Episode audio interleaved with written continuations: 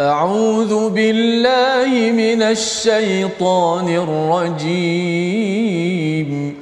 بسم الله الرحمن الرحيم. الحمد لله رب العالمين. الرحمن الرحيم. مالك يوم الدين.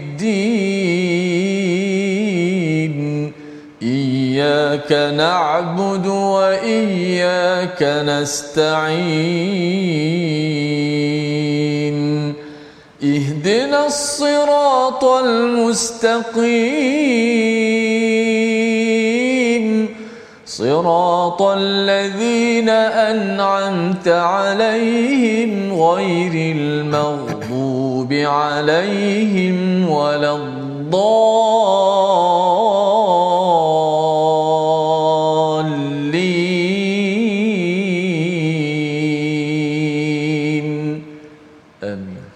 Assalamualaikum warahmatullahi wabarakatuh. Alhamdulillah wassalatu wassalamu ala Rasulillah wa ala alihi wa man wala syada la ilaha illallah syada Muhammadan abduhu wa rasuluhu. Allahumma salli ala sayidina Muhammad wa ala alihi wa sahbihi ajma'in. Amma ba'du. Apa khabar tuan-tuan dan puan yang dirahmati Allah sekalian? Kita bertemu dalam My Quran Time, baca faham amal pada hari ini, pada hari Jumaat yang penuh barakah. Kita doakan Allah memberkati kepada perjuangan kita, kesungguhan tuan-tuan bersama Al-Quran dan kita doakan keberkatan kepada seluruh pasukan My Quran Time di mana jua tuan-tuan yang berada bersama kami di TV Al-Hijrah dan juga kepada semua yang share, yang berkongsi di YouTube, di Facebook terus kita diberkati dan didoakan agar keluarga kita dipelihara daripada azab api neraka Allah Subhanahu Wa Taala. Pada hari ini kita ingin meneruskan pada surah yang ke-33 surah Al-Ahzab. Kita melihat kepada hukum demi hukum, peraturan demi peraturan, disiplin demi disiplin yang diberikan kepada Nabi sallallahu alaihi wasallam dan juga kepada para sahabat dan ia juga menjadi pelajaran kepada kita dan hari ini kita bersama Al-Fadil Ustaz Tirmizi Ali. Apa khabar Ustaz? Baik, Alhamdulillah. Apa khabar Ustaz Fazrul? Alhamdulillah Ustaz ya. Kita masih lagi dalam surah Al-Ahzab. Ya. Surah yang uh, penuh dengan uh, peraturan Mhm. ya, disiplin kepada uh, umat Islam ya dan alhamdulillah pada hari ini kita ingin menyambung kepada kisah uh, di mana terakamnya satu nama insan ya asalnya hamba abdi tetapi kerana iman diangkat malah namanya salah satu-satunya nama sahabat ya yang dirakamkan di dalam al-Quran iaitu Sayyidina Zaid ya. Zaid. Zaid ya. Bin apa? Awalnya bin Muhammad tetapi selepas itu ditukarkan kepada Zaid bin Harithah iaitu nama asal ayahnya. Seperti mana yang kita dah belajar sebelum ini nama seorang anak angkat tidak boleh dibinkan kepada ayah angkatnya. Dan ini adalah satu disiplin untuk menjaga tata cara peraturan dan hak-hak dalam syariat Islam itu sendiri. Jadi pada hari ini kita ingin mulakan dengan doa ringkas kita subhanakala ilmalana illa ma 'allamtana innaka antal alimul hakim rabbi zidni ilma. Kita saksikan apakah ringkasan sinopsis halaman 423. Daripada ayat yang ke-36 hingga ayat ke-40 kita akan melihat kepada kisah Zaid bin Harisah dan juga Zainab binti Jahsh ya iaitu salah seorang daripada kaum Quraisy ya seorang wanita yang mulia dan bagaimana beliau di pinang ya oleh Nabi sallallahu alaihi wasallam untuk siapa? Nanti kita akan baca pada ayat 36 hingga 40 dan kemudian pada ayat 41 hingga 43 iaitu bagaimanakah menguruskan cabaran dalam masyarakat ya dengan mengagungkan Allah dengan memperbanyakkan zikir dan tasbih bukannya membanyakkan membanyakkan gosip di dalam kehidupan apabila ianya tidak membawa manfaat apapun kepada orang-orang yang ber yang beriman. Mari sama-sama kita mulakan dengan bacaan ayat 36 hingga 38 terlebih dahulu untuk kita mengikuti kisah Zaid bin Harisah. Silakan Ustaz. Baik, Alhamdulillah. Terima kasih Fadil Ustaz Fazrul. Tuan-tuan, sahabat-sahabat Al-Quran yang saya kasih sekalian. Alhamdulillah, syukur pada Allah Subhanahu Wa Taala dapat sama-sama kita bertemu lagi dalam My Quran Time baca faham amal hari Jumaat hari yang mulia ini. Perbanyakkanlah kita untuk sentiasa berselawat ke atas junjungan besar Nabi Muhammad SAW Allahumma salli ala Sayyidina Muhammad wa ala ali Sayyidina Muhammad. Alhamdulillah sahabat-sahabat teruskan share di ruangan uh, Facebook anda dan juga di WhatsApp dan grup-grup yang ada. Moga-moga sama-sama kita sebarkan sama-sama kita luaskan uh, ilmu Al-Quran ini. Dan kita berada pada surah Al-Ahzab banyak perintah-perintah banyak tata cara disiplin-disiplin yang akan kita belajar dalam surah ini dan bagaimana kisah uh, yang agung ataupun kisah yang masyhur uh, Zainab binti Jahshin Zaid Zaid bin Harithah dan juga bagaimana Nabi Muhammad sallallahu alaihi wasallam Allah Subhanahu wa taala di atas perintah Allah. Kita baca dahulu ayat yang 36 hingga 38 38 insyaallah. Bayati insyaallah. A'udzubillahi minasyaitonirrajim. Bismillahirrahmanirrahim. وما كان لمؤمن ولا مؤمنة إذا قضى الله ورسوله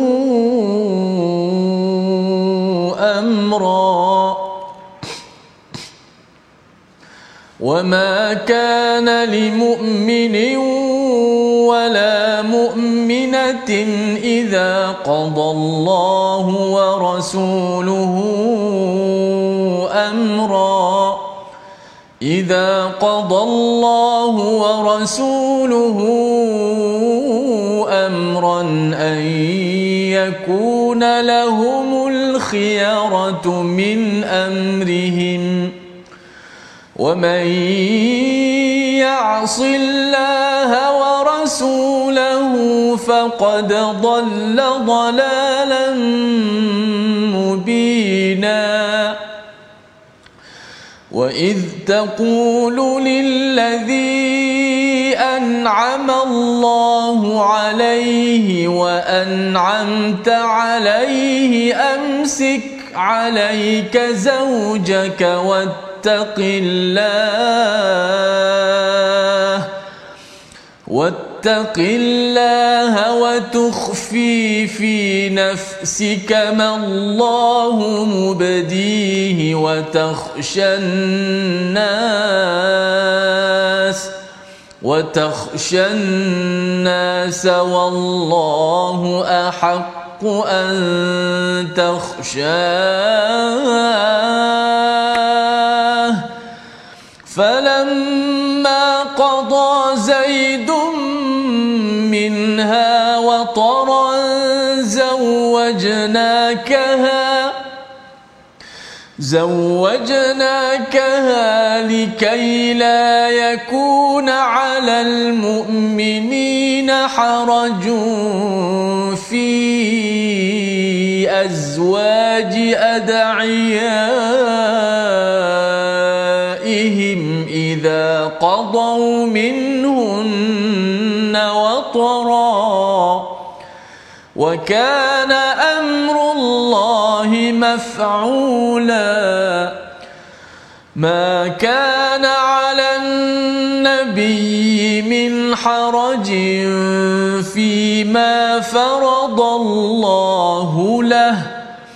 سنة الله في الذين خلوا من قبل وكان أمر الله قدرا مقدورا صدق الله العظيم Surah Al-Azim gitulah bacaan daripada ayat 36 hingga 38 sebentar tadi. Alhamdulillah. Terima kasih diucapkan pada Ustaz Tirmizi ya. Kita nak melihat kepada apakah kisah ya berkaitan dengan berkaitan dengan Zaid bin Harisah dan juga Zainab binti Jahsh ya iaitu seorang uh, Zainab ini adalah seorang um, kaum Bani Hashim iaitu cucu kepada Abdul Muttalib ya.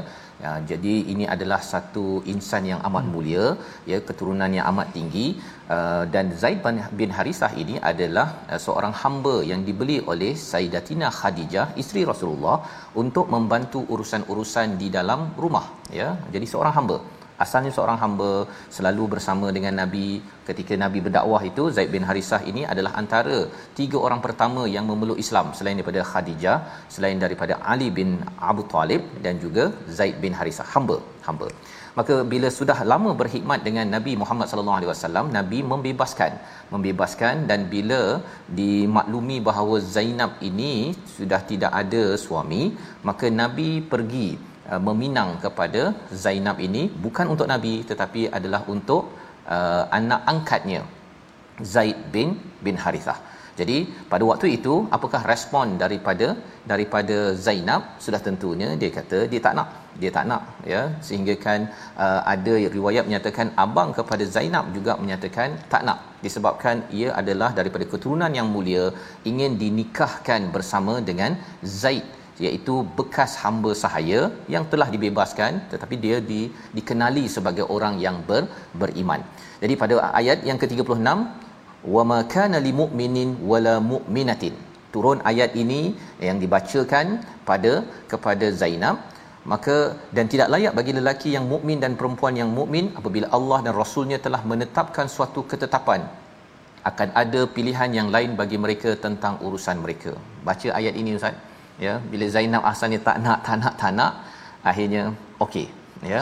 Apabila yang datang menentukannya ini adalah daripada Allah dan dan daripada Rasul sallallahu alaihi wasallam. Satu urusan. Dan urusan ini adalah berkaitan dengan recommendation cadangan Nabi kepada Zainab untuk menerima uh, nikah daripada lamaran daripada Zaid bin bin Harithah maka inilah apa uh, asbabun nuzul sebab turunnya ayat ini wa may ya'sillaha wa rasulahu faqad dhalla dhalalan mubina ya barang siapa yang derhaka ataupun maksiat ya kepada Allah dan Rasul iaitu tidak ingin ikut kepada apa yang telah ditentukan maka itu digelar ataupun dianggap sebagai satu kesesatan yang aman aman jelas nyata dan ini adalah peristiwa yang kita boleh ambil pelajaran ya. Pelajarannya apa? Salah satunya ialah nabi recommend kepada kepada uh, Zainab ya kepada Zaid untuk mereka berkahwin. Nah, kalau kita ambil dari segi pelajaran Ustaz ya, hmm. tidak semestinya mesti orang uh, yang bang, apa uh, uh, uh, terkenal yeah. mesti kahwin dengan orang terkenal juga. Hmm. Boleh sahaja dengan dengan seorang bekas hamba sahaya asalkan kerana iman itulah yang menautkan antara mereka. Pasal ada istilahnya kufu Ustaz ya. Uh, mesti pelajaran tinggi dengan pelajaran tinggi, pelajaran rendah sikit dia kata macam tak sekufu yeah. ya walaupun insan itu adalah insan yang yang soleh. Ini adalah antara perkara-perkara yang boleh menyebabkan ya'sillah wa rasulah ya. Sehingga kan uh, ada lelaki baik tetapi mungkin pelajarannya kurang mungkin keretanya kecil rumahnya pun tak berapa ada. Tapi bila mak ayah melihat kepada kereta kepada uh, apa pendidikannya mesti ada PhD ataupun tinggi berbanding dengan anak perempuannya ada mak ayah yang tidak ingin meletakkan iman itu paling paling tinggi dan ini Allah tegur di dalam ayat yang ke-36 ini. Ini satu pelajaran.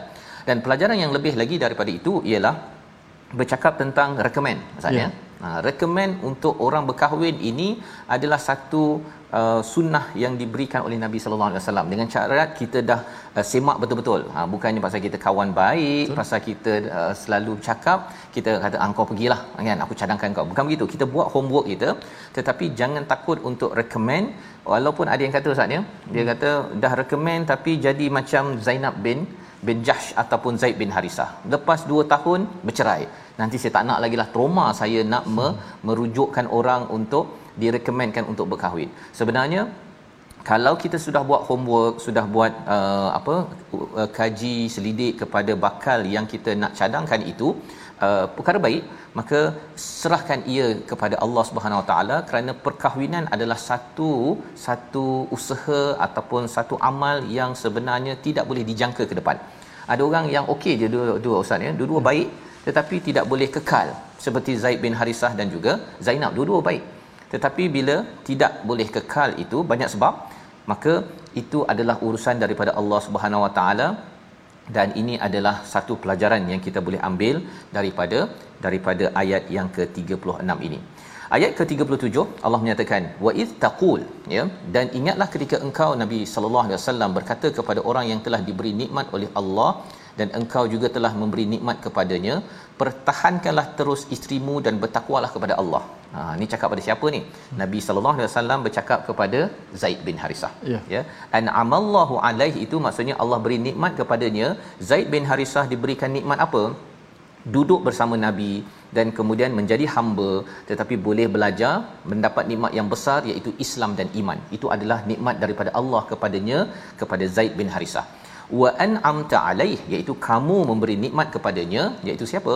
Nabi memberi nikmat ataupun memberikan bantuan kasih sayang ya yang tidak berbelah bagi kerana nabi tidak ada anak lelaki. Ada anaknya uh, yang uh, meninggal jadi satu-satunya anak lelaki tapi bukan anak kandung anak angkat itulah Zaid bin Harisah. Itulah nikmat yang diberikan oleh nabi kepadanya kepada Zaid bin Harisah. Apakah nasihat nabi nasihat nabi ketika mengetahui ada konflik ataupun ada sesuatu yang tidak kena dalam per, uh, dalam pernikahan Zaid bin Harisah dan juga uh, Zainab ya dalam masa dua tahun itu amsik alaik ya iaitu tahanlah ke atas kamu zaujak iaitu pasangan kamu. Jangan bercerai ya pasal Zaid uh, apa Zaid pun mengadu apa sebagainya.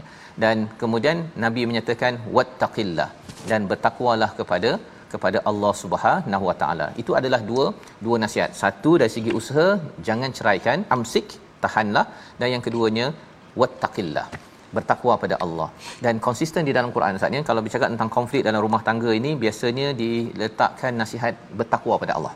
Mhm takwa pada Allah.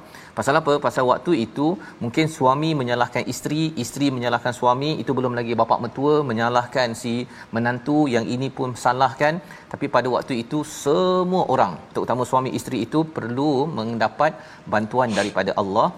Ingat dan minta perlindungan daripada Allah ya yang utama adalah Allah bukannya ego ataupun nak beritahu bahawa saya lebih baik daripada awak awak ni teruk tak macam yang saya harapkan. Semua itu adalah suatu perkara yang melambangkan orang itu tidak bertakwa pada Allah. Jadi ketika nabi dah nasihat begini dalam masa yang sama wa tuhfi fi nafsika mallahu mubdihi wa tahshannas wallahu ahqqu an tahsyah ya? Ha, ini berkaitan dengan nabi pula. Hmm. nabi sedang sembunyikan kamu menyembunyikan pada dirimu apa yang Allah telah nampakkan. Sebenarnya Allah dah nampakkan pada nabi Muhammad bahawa nabi akan menikahi Zainab. Ya? Uh, menikahi Zainab. Tapi nabi sebagai seorang um, nabi ya bapa angkat kepada uh, Zaid tetap memberikan nasihat sedaya upaya.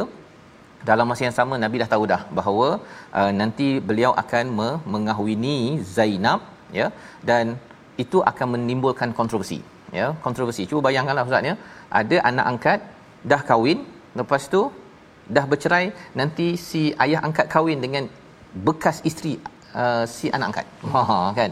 Kalau tuan-tuan boleh fahamlah kat situ ya maksudnya ini bukannya anak sendiri tetapi bagi orang Arab bila tengok anak angkat itu amat rapat dengan nabi dan dah berkahwin si ayah angkat pula ambil bekas si isteri ini adalah suatu perkara yang yang menjadi apa istilahnya menjadi satu gosip dalam masyarakat di di Mekah pada pada waktu itu. Jadi Allah menyatakan watahshannas kamu sembunyikan ya sebenarnya kamu nasihat itu kamu takut pada manusia sepatutnya yang layak untuk ditakuti adalah Allah Subhanahu Wa Taala.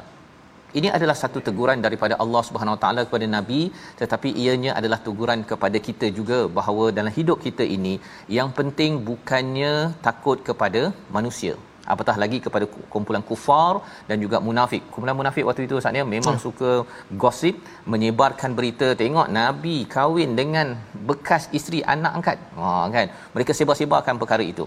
Falamma qada Zaidun. Ha inilah nama Zaid yang dirakamkan dalam al-Quran apakah yang berlaku bila Zaid sudah selesai minha wataran. Nah, istilah wataran ini amat uh, penting ustaz ya. ya. Dia diterjemahkan sini satu keperluan tapi sebenarnya kalau detail lagi wataran ini ialah berada di atas katil. Suami isteri ya. Jadi bila dalam satu rumah tangga bila suami isteri itu tidak boleh lagi sekatil ya. Maksudnya zawajnakaha likaila yakuna 'alal mu'minina haraj fi azwajin ad'iyaihim idza qadaw minhunna watara ya dua kali Allah mengulangkan perkataan watara itu kerana hubungan di antara suami isteri itu adalah antara perkara kritikal dalam sebuah rumah tangga. Dan bila ia tidak dapat diteruskan lagi maka berpisah Zaid dengan Zainab dan pada waktu itu apa yang yang berlaku? Nabi dinikahkan oleh Allah daripada langit kepada Zainab daripada satu kontroversi yang amat sangat dia menjadi satu kemuliaan kepada Zainab. Dan wa kana amrullahi maf'ula ini adalah perkara yang Allah tetapkan Allah yang pilih dan ini adalah satu ketentuan yang menjadi pelajaran kepada kepada kita. Membawa kepada perkataan pilihan kita pada hari ini kita saksikan iaitu bada'a ataupun bada ataupun badawa inilah perkataan yang kita belajar sebentar tadi pada ayat yang ke-37 ya. Apabila Allah menyatakan wa tuhfi fi nafsika mallahu mubdihi wa tahsyan nas wallahu ahaqqu an tahsyah iaitu Allah dah nyatakan secara jelas bahawa Zainab akan dinikahkan bersama dengan Nabi Muhammad sallallahu alaihi wasallam. Ianya tidak salah kerana Zaid bin Harisah bukan anak kandung bukan anak kandung. Dan apabila berpisahnya dengan Zainab Zainab adalah halal untuk dinikahkan kepada Nabi Muhammad sallallahu alaihi wasallam. Jadi inilah perkataan yang kita belajar dan apakah sambungan perkara ini? Kita akan sama-sama lihat sebentar lagi bagaimana keadaan di Mekah itu. Mereka bergosip ya mereka orang-orang yang musyrik yang yang ada pada waktu itu mempersoalkan apalah nabi kan apalah. Ini bila mereka buat begitu itu adalah cara untuk membunuh karakter nabi kerana ada kaitan dengan akhlak ustaz ya. ya. Jadi bila mereka tak dapat berhujah kepada segala dakwah nabi mereka cakap eh, ini kata berdakwah tapi akhlak macam tu perangai. Dia memberi kesan kepada orang-orang beriman pada pada waktu itu di di uh, di dalam uh, peristiwa ini. Jadi apakah nasihat daripada Allah Subhanahu Wa Taala? Ayat 38 tidak ada keberatan apapun pada nabi tentang apa yang telah ditetapkan Allah baginya. Kita baca sekali lagi ayat 38 sebelum kita berehat. Silakan Ustaz. Baik. Auzubillahi minasyaitanir ما كان على النبي من حرج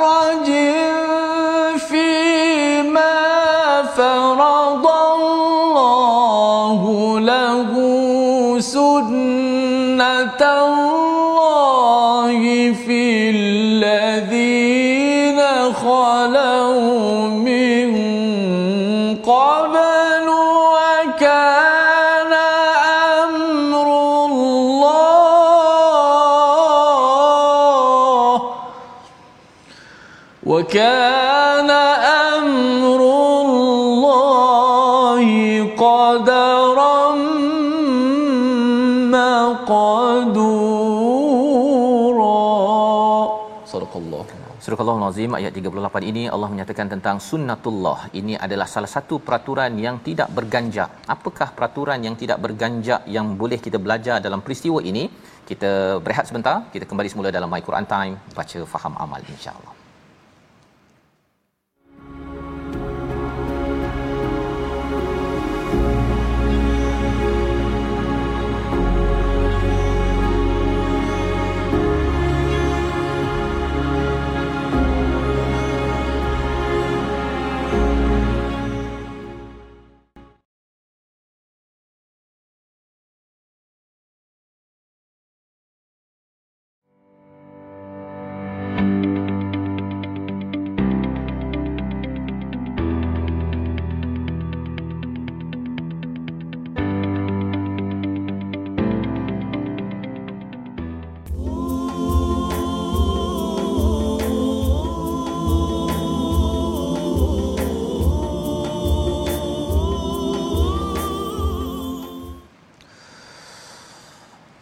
ما كان محمد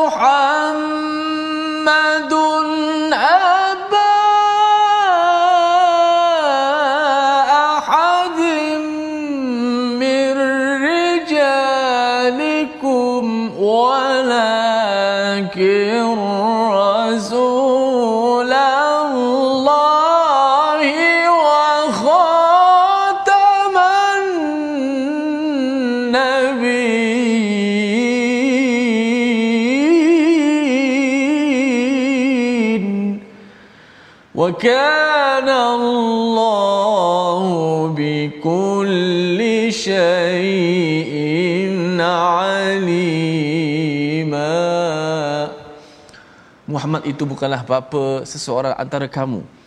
Tetapi baginda adalah utusan Allah dan penutup kepada para nabi. Dan Allah Maha mengetahui akan segala sesuatu. Insyaallah ah, tabarakallah kita dah baca sebahagian daripada ayat muka surat 423 ini dan tadabburnya bagaimana perintah Allah Subhanahu Wa Taala mengatasi segala-galanya. Pada ayat 36 apabila kita tengok maknanya tidak layak bagi seorang lelaki mukmin. Dan perempuan mukmin apabila Allah dan Rasul telah menetapkan suatu ketetapan akan ada pilihan yang lain bagi mereka tentang urusan mereka. Maka kita jangan melakukan perkara yang boleh mengundangkan murka Allah Subhanahu Wa Taala. Kita orang yang mukmin beriman kita patuh kepada perintah Allah. Bagaimana Islam begitu kuat eh, Ustaz Fazal? Ya. menjaga nasab keturunan eh, supaya eh, terjaga semua terpelihara semua sampailah keturunan kita menjadi keturunan yang baik insya-Allah. Baik sahabat-sahabat kita ambil masa sikit untuk tajwid pada hari ini. Fokus pada ayat faqad dhalla dhalala banyak kita jumpa dalam Quran faqad dhalla faqad dhalla banyak dalam Quran ayat 36 yang kita baca di hujung tadi kita nak jelaskan huruf dal yang mati. Tengok slide yang kita sediakan. Kerana bacaan untuk riwayat kita Imam Hafs an Asim pada kalimah uh, huruf dal uh, dal yang bertemu dengan dad. Maksudnya dal mati bertemu dengan dad kita tidak baca secara idgham kita tak baca faqaddalla dal tidak dimasukkan ke dalam eh, sebagaimana kiraat ataupun riwayat lain. So di sini kita dibaca dengan izhar. Maka saya sebut situ jelaskan huruf dal yang dibaca secara izhar. Izhar apa pula ustaz? Izhar laki ke? Bukan izhar laki itu bab lain. Izhar dengan masuk dijelaskan matinya. Dal itu dijelaskan mati dengan uh, jelaskan makhraj dal yang mati dengan bunyi qalqalahnya faqad faqad faqad ah, itu masuk dal tu dijelaskan matinya. Sebab apa yang susahnya bila berjumpa dengan huruf selepas tu? Huruf dad. Yang mana makhraj dad dengan dal ni tidaklah jauh mana. Dal di hujung lidah ah, dad di tepi lidah. Maka banyak sekali kesalahan-kesalahan yang berlaku uh, pada para pembaca al-Quran bila bertemu dal mati bertemu dengan dad. Uh, dal itu tidak jelas matinya. Dia seakan-akan bunyi bunyi idgham bunyi dal tu dimasukkan ke dalam dot. Ha, ini contoh bunyi yang uh, tidak tepat. Seperti faqaddal ha, ini ramai baca. Faqaddal dia payah. Ha, jadi kita kena satu-satu kat situ. Faqad faqad da faqad dalla faqad dalla faqad dalla ha, siapa yang tak boleh laju slow-slow kat situ. Ha, jangan cepat-cepat menyebabkan faqaddal ha, dia akan bunyi kalau kita buat sekali laju dengan dengan tak beri perhatian dia akan bunyi macam idgham. Faqaddal sedangkan bacaan situ izhar. Bacaan dengan dimatikan dal mana kena bunyi qalqalah lah. Faqad dhalla ha begitu. Faqad dhalla satu dua tiga. Faqad dhalla dhalalan mubina jelaskan huruf dal yang mati bertemu dengan dad wallahu a'lam Terima kasih ucapkan pada Ustaz Tirmizi untuk sama-sama membaca huruf uh, dad tadi itu yeah. penting Ustaz ya. Mm-hmm. Okay, cara membaca dan ada uh, ada yang kata di internet tentang bacaan ini ada kaitan dengan uh, kesihatan dan sebagainya itu mungkin yang kedua lah Ustaz ni kan mm. yang utamanya adalah untuk kita mengikut peraturan yeah. bacaan ini apa sahaja hikmah di sebalik yeah. bacaan itu kita serahkan yeah. kepada Allah kan khuatir nanti ada orang dia baca Quran pasal nak sihat kan tapi bila dia tak sihat dia rasa apalah tak sihat saya kan padahal sebenarnya kita baca Quran ini sebagai kehambaan kita yeah. dan juga kita baca Quran ini untuk kita mendapat hidayah daripada Allah Subhanahu Wa Taala dan kisah uh, Zainab dan juga uh, dan juga Zaid ini adalah uh, bukan sekadar cerita ustaz ya. Hmm. Dia Quran bukan uh, buku cerita. Uh, bukan buku cerita tetapi ia adalah cerita yang mempunyai hidayah dan hidayah yang kita ambil salah satunya pada ayat 38 kita dah baca sebentar tadi maka na'alan nabi tidak mungkin ya kepada nabi ada rasa haraj ya rasa susah hati ataupun berdosa fima faradallah ya tentang apa yang telah difardukan oleh Allah Subhanahu wa taala. Allah kata ini adalah halal untuk dinikahkan. Ini telah dinikahkan Zainab kepada Nabi Muhammad sallallahu alaihi wasallam. Maka ia tidak menjadi kepayahan kepada kepada Nabi kerana uh, walaupun orang-orang uh, musyrik ataupun orang munafik pada waktu itu cuba untuk gosip kepada kepada nabi yang berbuat yang bernikah dengan bekas isteri kepada kepada anak angkatnya. Sunnatullah sunnatullahi fil ladzina khalau min qabl. Dan ini adalah peraturan yang berlaku. Apa peraturannya? Nabi-nabi sebelum ini mereka memimpin tidak ada rasa kepayahan pada apa yang Allah tetapkan. Kerana yang paling penting adalah ketetapan daripada Allah Subhanahu Wa Taala. Kesan untuk kita kalau kita ikut Nabi sallallahu alaihi wasallam nabi-nabi yang ada maka kita juga bila Allah fardukan waktu untuk solat bila hayya ala solah terus je kita tak ada rasa haraj ya? Rasa macam Aduh, ha kan. Yang itu kalau ada kita cepat-cepat istighfar, kita mohon ampun daripada Allah, sepatutnya tidak ada lahumul khiyarah ya. Tidak ada pilihan antara saya nak meeting ke saya nak pergi sembahyang. Antara saya nak ambil pinjaman dengan riba ataupun pinjaman yang berasaskan islamic loan ataupun pembiayaan islamik. Jadi perkara-perkara itu kita kena kaji. Kalau ianya adalah ketetapan fardu daripada Allah Subhanahu taala kita akan sentiasa mengikutinya. Ini adalah sunnatullah. Tidak berubah. Tidak berubah. Wa kana amrullahi qadaran maqdura. Ya semua ini adalah ketetapan Allah yang telah ditentukan kadarnya. Dan kadar ini perlu kita hayati hormati. Kerana apa? Kerana ia adalah kadar yang melayakkan kita menjadi orang beriman ha, dia bukannya beriman sekadar cakap di mulut tapi kita doakan kita dapat menjadi orang yang kadarnya betul-betul mengikut standard daripada Allah Subhanahu Wa Taala apakah apakah ciri orang yang betul-betul mematuhi pada peraturan yang tidak pernah berganjak ini. Ayat 39 kita akan teruskan bacaan sehingga ayat 43. Bersama Ustaz Tirmizi. Baik alhamdulillah. Uh, kita nak meneruskan lagi bahagian kedua ataupun ayat yang ke-39 hingga 43 ada cerita tentang Nabi kita Muhammad sallallahu alaihi wasallam. Disebut perkataan Muhammad di situ. insya-Allah mudah-mudahan kita dapat uh, sesuatu pada ayat ini dan akan dicerahkan oleh Ustaz Fazul sebentar tadi. Jom sama-sama kita nahwan sekali lagi. Eh, tadi bayati ni nahwan. Kita baca pada ayat 39 hingga 43 A'udzubillahi minasyaitonirrajim Bismillahirrahmanirrahim الذين يبلغون رسالات الله ويخشونه ويخشونه ولا يخشون احدا إلا الله. وكفى بالله حسيبا. ما كان محمد أبا أحد من رجالكم ولكن رسول الله ولكن رسول الله. وخاتم النبيين وكان الله بكل شيء عليما. يا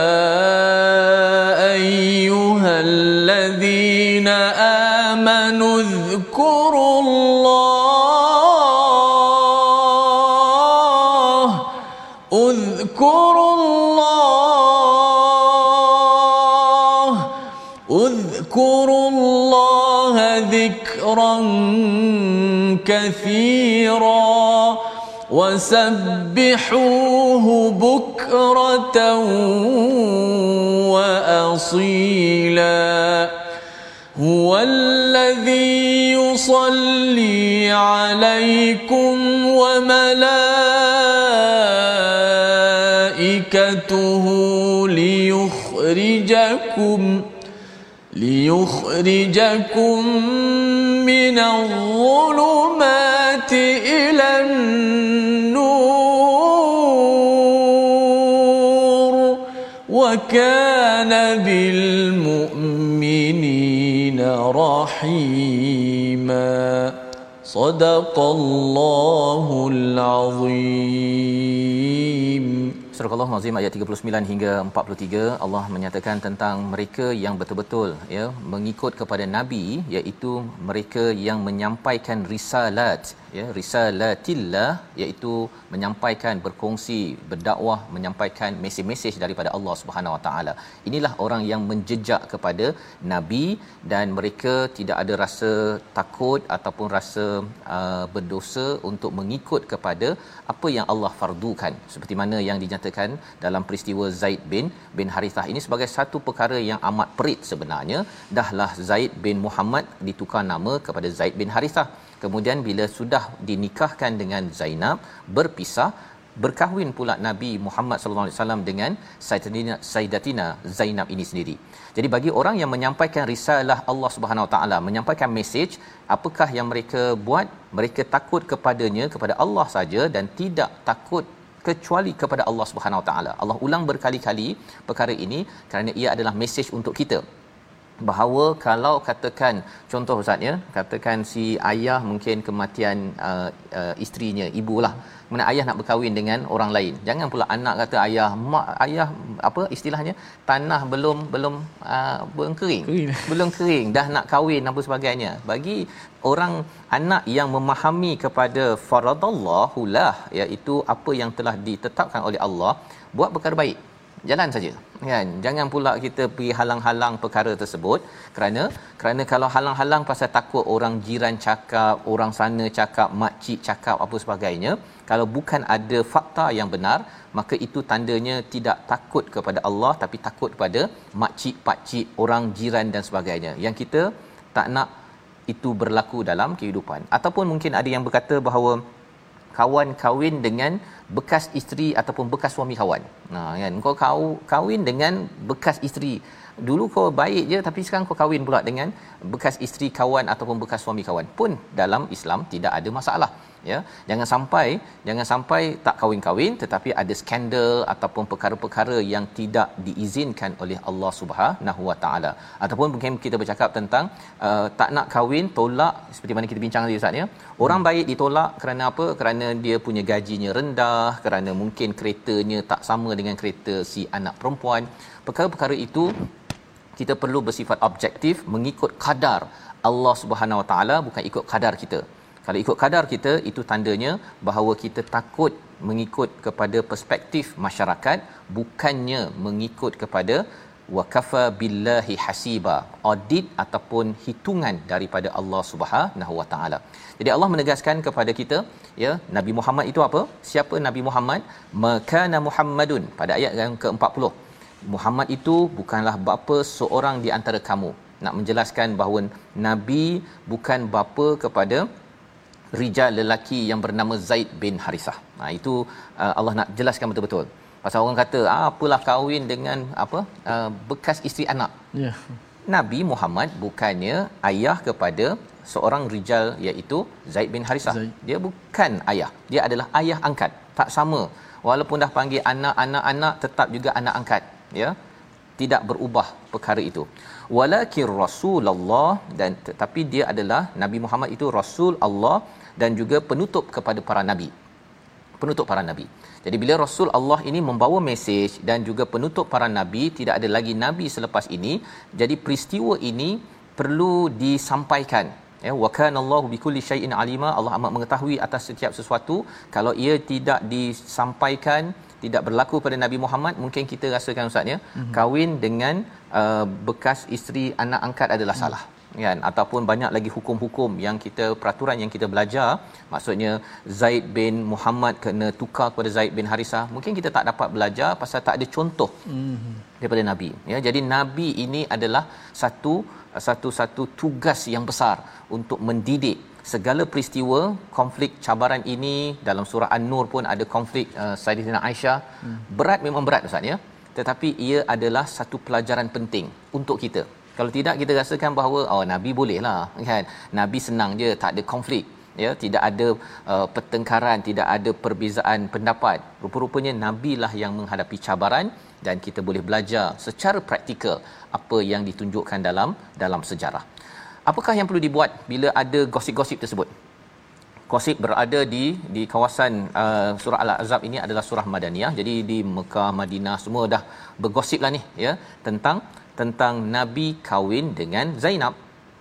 Bagi orang yang beriman Allah seru pada ayat 41 ayat 42 untuk kita baca sekali lagi macam mana pada zaman 2022 ini kalau ada orang gosip pasal artis ke gosip pasal jiran ke pasal kawan ke kita kena buat apa?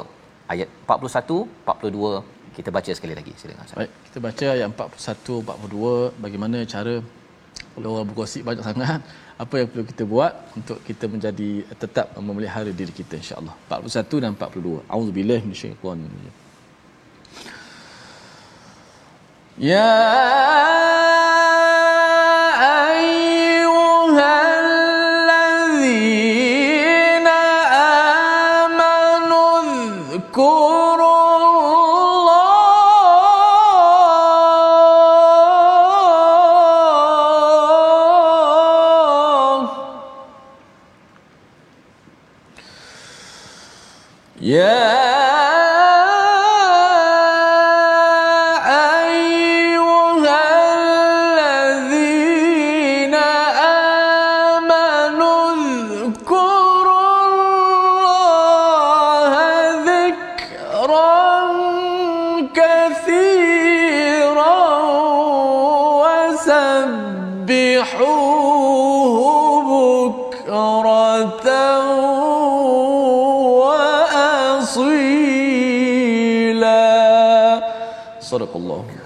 Nazim ayat 41 hingga 42 wahai orang-orang yang beriman ingatlah kepada Allah dengan mengingat namanya sebanyak-banyaknya dan bertasbihlah kepadanya pada waktu pagi dan dan petang. Jadi inilah amalan yang perlu kita uh, hidupkan ya sebagai orang beriman Allah kata apa? Uzkurullaha zikran kathira. Ingatlah Allah banyak-banyak ketika tersebar berita tentang Nabi Muhammad bersama berkahwin dengan Zainab bekas kepada uh, mantan isteri kepada Zaid anak angkat itu, maka orang beriman Allah suruh untuk zikir banyak-banyak pada Allah, ingat Allah banyak-banyak, bertasbih kepada Allah pada waktu pagi dan petang. Orang sedang bergosip, orang sedang bercakap tentang berita gosip itu ini dan sebagainya. Kita terus sahaja subhanallah subhanallah subhanallah. Alhamdulillah subhanallah wa bihamdihi Allahu akbar. Banyak kan ketika orang tu bercakap dia tanya kau tak tahu ke gosip yang si dia dengan si dia ini? Kita subhanallah subhanallah subhanallah. Tak payah balas Ustaz. Allah. Tak payah balas ya. Pasal kalau kita kata hmm, tak tahu ya. Eh kau kena tahu. Kalau tak tahu macam mana nak jadi semasa ya untuk up to date Ustaz ya. Hmm. Sebenarnya tak payah layan kepada orang yang bergosip tersebut. Kita senyap saja dan kita subhanallah subhanallah subhanallah saja. Mungkin orang itu akan ingat kita ni tak habis wirid lagi daripada semayang tadi asyik tak habis wirid je. Allah. Tapi sebenarnya sebenarnya kita nak beritahu bahawa saya beramal dengan ayat 41 42. Ayat 41 42 zaman sekarang lagi penting Ustaz. Ya bila ada berita-berita gosip yang uh, clickbait ya tajuk-tajuknya pun menyebabkan kita nak tekan dan nak tahu seterusnya berita tersebut apa yang perlu kita buat tuan-tuan? Sebelum kita nak klik itu subhanallah walhamdulillah wallahu akbar banyakkan zikir ini yang akan menjadi amalan di depan Allah nanti. Berbanding dengan kita klik kita rasa nak tahu tapi rupa-rupanya akhirnya kita termakan dengan gosip-gosip yang kalau betul ia tidak menambah iman. Kalau dia tak betul dia menambah dosa. Ha, jadi ini perkara yang Allah nyatakan bagaimana menguruskan gosip dalam masyarakat. Dan dalam kes ini adalah peristiwa Nabi Muhammad digosipkan ya apalah ya ayah angkat kahwin dengan isteri. Ini mesti ada sesuatu yang dibuat sampai Zaid dengan Zainab ini dipisahkan. Perkara-perkara tersebut jangan dilayan ya dan zaman sekarang ada berita dekat Facebook berita-berita begitu. Kalau ada orang yang cuba untuk ajak kita bercakap perkara tersebut kita stop. Kita berhentikan dengan kita berzikir. Dan biar sampai dia kata engkau ni apa aku cakap dengan kau tau. Bukan suruh berzikir. Hmm. kalau contoh cakap begitu Allah kata huwallazi yusalli alaikum wa malaikatuhu liyukhrijakum minaz zulumati ilan nur. Inilah cara Allah nak mengeluarkan kita daripada kezaliman kezaliman. Kalau kita dah boleh bercakap gosip pasal orang lain, kita tidak mustahil kita juga akan menggosipkan dan memfitnah orang lain. Pasal kita rasa macam hidup tak syok tanpa gosip. Ya. Ustaz ya. Ada orang yang dia memang hari, hidup hariannya baca gosip orang. Allah. Ya, mesti gosip orang dan gosip orang. Dia rasa macam baca Quran ni tak manis. Ya, pasal dia sudah Safas, berada dalam Safas, kadang-kadang hari ini ialah dia kalau kita tengok ada uh, macam rancangan-rancangan Betul. gosip apa hari ini Gosip. gosip hari ini lebih kurang macam tu tapi saya tak tahu tajuk apa kan tapi Ya. untuk gosip itu sebenarnya adalah zuluman Ustaz. Ya, dia menggelapkan masyarakat. Masyarakat akan punah kalau kita budayakan rancangan-rancangan begitu tuan-tuan tahu rancangan begitu unfollow kritik kepada penerbit tersebut down kan pasal apa pasal Allah kata wa kana bil mu'minina rahima Allah sayang pada orang beriman jangan sampai kita kata saya tak perlu sayang Allah biarlah rancangan ini berleluasa. Membawa kepada resolusi kita pada hari ini kita saksikan. Yang pertama utamakan pilihan Allah berbanding pilihan diri sendiri.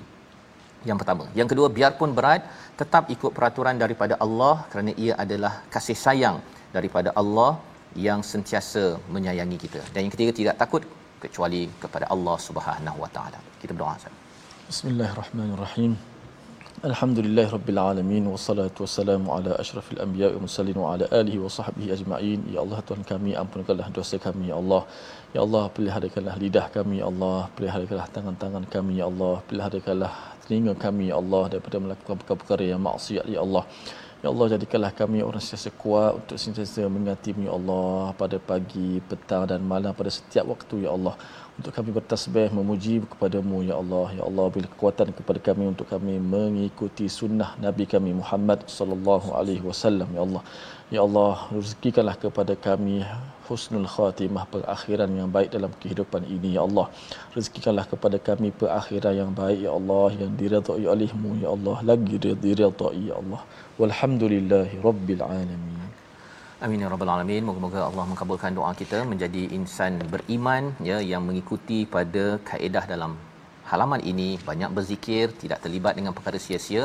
Inilah yang kita ingin bina dalam tabung gerakan Al-Quran ya, kesedaran nilai Al-Quran ini yang tuan-tuan sumbangkan akan kita manfaatkan untuk membina kesedaran masyarakat agar terus kepada cahaya. Jangan gelapkan masyarakat dengan omong-omong gosip yang meruntuhkan lagi akhlak bagi umat ini insya-Allah. Kita bertemu lagi dalam ulangan pada malam ini dan juga pada pagi esok dan kita akan mengulang kaji pada hari esok beberapa halaman dalam My Quran Time baca faham amal insya-Allah.